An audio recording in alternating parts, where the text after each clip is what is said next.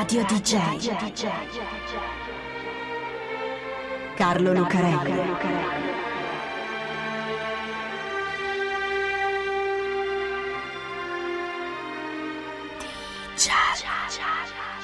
Carlo Lucarelli presenta Di Giallo, il radiodramma di Radio DJ. Salve a tutti, sono Carlo Lucarelli, siete su Radio DJ e assieme a Fabio Bisto per raccontarvi una delle strane, misteriose e incredibili storie di Di Giallo. Ci sono storie incredibili che vengono da un passato, tutto sommato non così lontano, ma che per come sono accadute, per quello che è successo e per il significato che hanno avuto, sembrano venire dall'età della pietra, di più, dalla notte dei tempi, da un passato oscuro che si fa fatica ad immaginare. E invece vengono da un passato, tutto sommato appunto, non così lontano. Ecco, questa è la storia di una di quelle. La storia di un quadro e del massacro della Zong, la nave negriera. Partiamo dal quadro. Ora, i quadri sono fatti per essere visti con gli occhi, più che ascoltati con le orecchie. E qui siamo in radio e ci sono solo le parole sentite e dette. Però, siccome la radio è una cosa fantastica con la quale si può fare tutto, allora almeno ci proviamo. Cerchiamo di immaginarcelo, insomma. È un quadro abbastanza grande, 90 cm di altezza e 120 di lunghezza. Non grande abbastanza da riempire una parete, ma sicuramente non piccolo. Soprattutto è un quadro violento, di quelli che colpiscono gli occhi.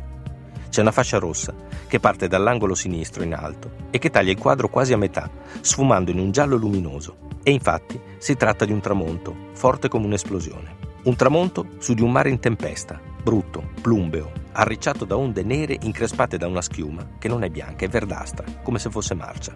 In fondo, tra il tramonto e il mare si vede una nave, si intravede, gli alberi nudi come stecchi e la prua, una sagoma di ossa di legno, evanescente come un fantasma. Si capisce che viene sbattuta di qua e di là da quelle onde e l'acqua la frusta con schizzi di schiuma verde che sembrano quasi lingue di fuoco, un fuoco d'acqua, altrettanto devastante. Davanti, in primo piano, perse tra quei canyon di onde, ci sono delle persone. Si capisce che annaspano in mezzo a pesci e gabbiani che se le mangiano quelle persone. E infatti il mare è rossastro e nero di sangue. C'è una gamba che spunta dall'acqua verde, con un piede nudo, e quella che sembra una catena legata alla caviglia. Ecco, questo, raccontato come abbiamo potuto, è The Slave Ship, la nave negriera. Lo ha dipinto nel 1840 un pittore inglese che si chiama William Turner e racconta di una cosa accaduta 50 anni prima, ma che lo ha colpito così tanto da fargli frustare la tela con quei colori così drammatici. Racconta il massacro della Zong. C'è una linea che parte dall'Africa, passa per i Caraibi e arriva fino in America. È una linea musicale e sta alla base del blues, del jazz, del rock, del reggae e via, fino all'hip hop e anche oltre. Ritmi, strumenti, atmosfere e sensazioni le slavery song, le canzoni degli schiavi, che diventano spirituals e blues e tutto il resto, come abbiamo detto. È una linea musicale fatta di suoni, ma anche una linea fisica fatta di corpi in carne ed ossa che si spostano dall'Africa ai Caraibi e all'America, appunto. Gli schiavi. La Zong è un tre alberi di 110 tonnellate, una nave mercantile di medie dimensioni che appartiene ad una società privata inglese che commercia in schiavi. Una nave negriera, insomma. Il 18 agosto 1781 la Zong salpa da Accra, in Ghana, con il suo carico di schiavi acquistati in Africa. 442 persone tra uomini, donne e bambini. Destinazione i Caraibi, la Giamaica, dove gli schiavi avrebbero dovuto essere venduti ai padroni delle piantagioni di zucchero. Un bel carico, del valore di circa 36 sterline a schiavo, per un totale circa di 15.912 sterline, salvo imprevisti. Ecco, gli imprevisti.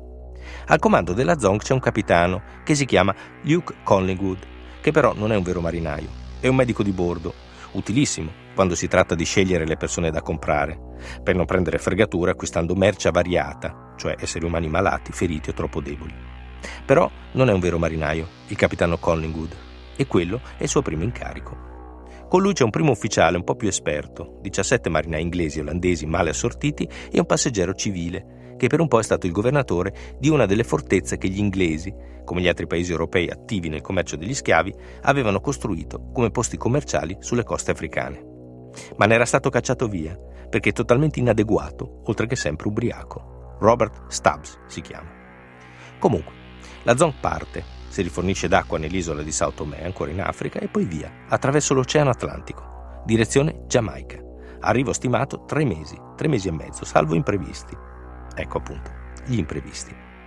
Perché tra il capitano Collingwood, che si è ammalato, e comunque non ci capiva niente, il primo ufficiale che se ne intende un po' di più ma ha litigato con tutti ed è stato destituito, e il signor Stubbs, che ha preso il comando ma è un deficiente alcolizzato, la Zong sfila la Giamaica, crede che sia un'altra isola e sbaglia rotta di 500 km prima di accorgersene. Così si trova in mezzo al mare, con le scorte di acqua e di viveri che forse bastano e forse no, mezza ciurma ammalata per il clima, il viaggio e la cattiva scelta dei viveri che si erano portati dietro. Per non parlare del carico, cioè gli schiavi, cioè gli esseri umani comprati in Africa, che non stanno certo meglio, anche perché la Zong ne ha caricati più del doppio di quanti ne avrebbe potuti trasportare. E c'è anche un tifone che sta arrivando. Così a qualcuno, non si sa bene se al signor Stubbs, al primo ufficiale o al capitano, comunque a qualcuno, viene un'idea. Per capire bene questa storia, bisogna ragionare in termini commerciali. È da quasi un centinaio di anni, più o meno dalla metà del Seicento, che il commercio degli schiavi è diventato una parte importante dell'economia europea.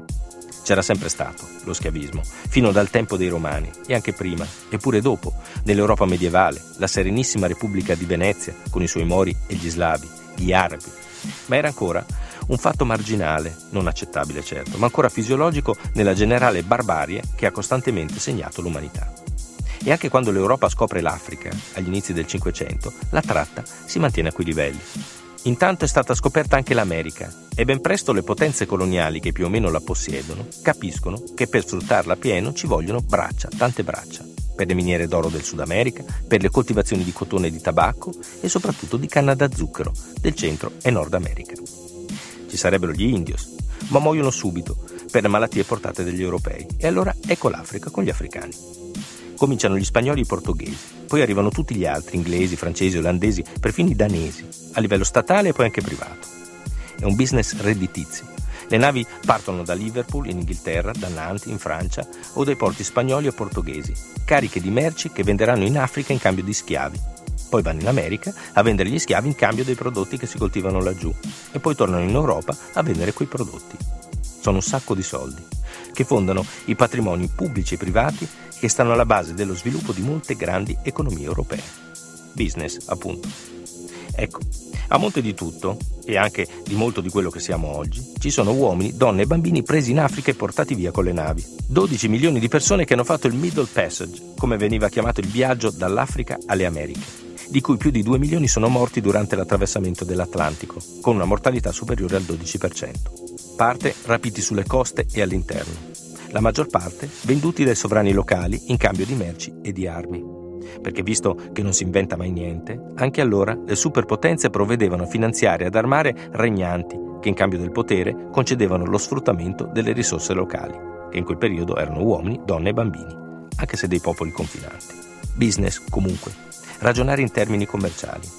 Qualcuno si rifiutava di farlo, anche allora, gli attivisti dei movimenti antischiavisti che piano piano sorgevano e naturalmente loro, l'oggetto del business, gli schiavi. Come quelli che il 2 luglio del 1839, a bordo della goletta Amistad, che dalla Sierra Leone li stava portando a Cuba, riuscirono a liberarsi dalle catene e massacrarono ciurma e capitano a colpi di macete, lasciando vivi soltanto un paio di marinai perché li riportassero in Africa, a casa. Non lo fecero portarono la nave negli Stati Uniti, dove ancora c'era lo schiavismo, e i 59 mende della Sierra Leone fecero fatica a vedersi riconoscere i propri diritti e non farsi vendere ancora. C'è un bel film di Steven Spielberg che lo racconta. Oppure quelli caricati sulla Little George, che nel giugno del 1730 si impadroniscono addirittura di un cannone con cui massacrano la ciurma, la fanno scappare su una scialuppa e poi girano la nave e se ne tornano in Africa. Lì l'umanità vince sul business, ma sulla Zonk è diverso su quella nave, in mezzo al mare, governata da incompetenti, male organizzata, piena di schiavi malati e col tifone che arriva, la logica è ancora quella che ragiona in termini puramente commerciali. Cominciano con donne e bambini, che sono sempre più deboli, 54. Li portano nella cabina della nave perché gli altri non li vedano e li gettano in mare dall'oblò. Legati insieme, con le catene e tutto, vanno a fondo subito e spariscono nel Mar dei Caraibi. Non basta, un paio di giorni dopo ne buttano fuori bordo altri 42, tutti uomini, appesantiti dalle catene, e poi altri 36. ce ne sono una decina che, visto che non hanno scampo, si gettano in mare da soli. In tutto 142 persone, tra uomini, donne e bambini. Il ragionamento è semplice. Quelli della Zonga hanno calcolato che messi come sono, con un altro mesetto di viaggio da fare per arrivare in Giamaica, perché non è che non abbiano da bere e da mangiare, ma non ne hanno in abbondanza, finirà che un bel po' di schiavi si ammaleranno e moriranno durante il viaggio, o peggio a terra, e non si potranno vendere. Una bella perdita, ragionando appunto in termini commerciali. Però, dal momento che il carico è assicurato, 30 sterline a schiavo, si possono limitare le perdite e magari guadagnarci anche. Perché se gli schiavi muoiono durante il viaggio per cause naturali o quando sbarcano, allora sono affari del capitano e della compagnia. Ma se succede qualcosa di particolare, cause di forza maggiore per esempio, allora l'assicurazione paga. Se l'acqua fosse troppo scarsa e ci fosse un tifone in arrivo, sacrificare parte del carico per salvare tutto il resto sarebbe un'operazione necessaria. Si fa, si è sempre fatto. La nave nei guai scarica in mare un po' di zucchero, di cotone, di legname, dai, anche di cavalli, per salvarla e l'assicurazione paga. E infatti, dopo che alla fine di dicembre del 1781 la Zonga è arrivata finalmente in Giamaica e ha scaricato nel porto di Black River i 208 schiavi che le sono rimasti, che vengono immediatamente venduti e spediti nei campi di canna da zucchero, i signori della compagnia mercantile di Liverpool vanno a battere cassa all'assicurazione. Gli assicuratori non vogliono pagare e così si va in giudizio. Non per omicidio, non per aver buttato in mare 142 persone in quello che è un omicidio di massa, un massacro vero e proprio, il massacro della Zong, ma per aver violato i termini di un accordo assicurativo. Business, insomma. Il primo processo dà ragione ai proprietari della nave. Hanno sacrificato parte del carico per salvare tutto il resto e vanno risarciti. Gli assicuratori ricorrono in appello e a loro si aggiungono i rappresentanti dei movimenti antischiavisti, come Granville Sharp o Olauda Equiano, un ex schiavo nigeriano che aveva sposato una ragazza inglese, uno dei pochi in quegli anni. Agli assicuratori, infatti, fa comodo dimostrare che quelli della Zong hanno ammazzato persone innocenti per un tornaconto economico e accusarli di omicidio forse è un buon modo per non sbossare dei soldi. E ce la fanno. Alla fine la Corte stabilisce che sono stati quelli della Zong a comportarsi male e che il sacrificio di parte del carico deve essere attribuito soltanto a loro, per cui nessun risarcimento. Ma per omicidio non viene processato nessuno. Il massacro della Zong non è il primo né l'ultimo episodio di questo tipo capitato durante gli anni d'oro della tratta degli schiavi attraverso l'Oceano Atlantico. E anche se sul momento non suscita più di tanto clamore nell'opinione pubblica inglese, piano piano viene raccontato e utilizzato dai movimenti antischiavisti come un vero e proprio pugno nello stomaco che muove le coscienze, come quella di William Turner, che dopo tanti anni legge un libro sull'argomento e ne resta così colpito da dipingere quel quadro che a sua volta è anche lui un pugno nello stomaco, che colpirà uno scrittore impegnato come Mark Twain e così via. Già la sentenza a favore degli assicuratori aveva fatto un piccolo passo avanti, anche se per ragioni commerciali. Il giudice che la emette, William Murray, conte di Mansfield, ha una nipote di colore, nata da uno dei rari matrimoni misti, una storia particolare che potremo raccontare. Poi arrivano altre leggi e finalmente nel 1807 la Gran Bretagna abolisce il commercio degli schiavi e impegna la Royal Navy nel contrastarlo sugli oceani e nel 1833 abolisce la schiavitù in generale. Piano piano si uniscono anche gli altri paesi all'appello e infatti, quando il quadro di Turner, con i suoi colori così lucidi e drammatici, viene esposto nel 1840, è durante la prima conferenza internazionale contro la schiavitù. Piano piano, il Brasile nel 1888, l'ultimo è la Mauritania nel 1980, ma soprattutto gli Stati Uniti nel 1863 con la guerra di secessione. Tutti a mettere fine a più di due secoli di commercio massiccio di esseri umani. Quella linea sonora che unisce Africa e Nord America e anche Europa, passando per i Caraibi, c'è ancora, ma per fortuna adesso passa attraverso altri canali. Radio DJ Carlo Lucarelli. DJ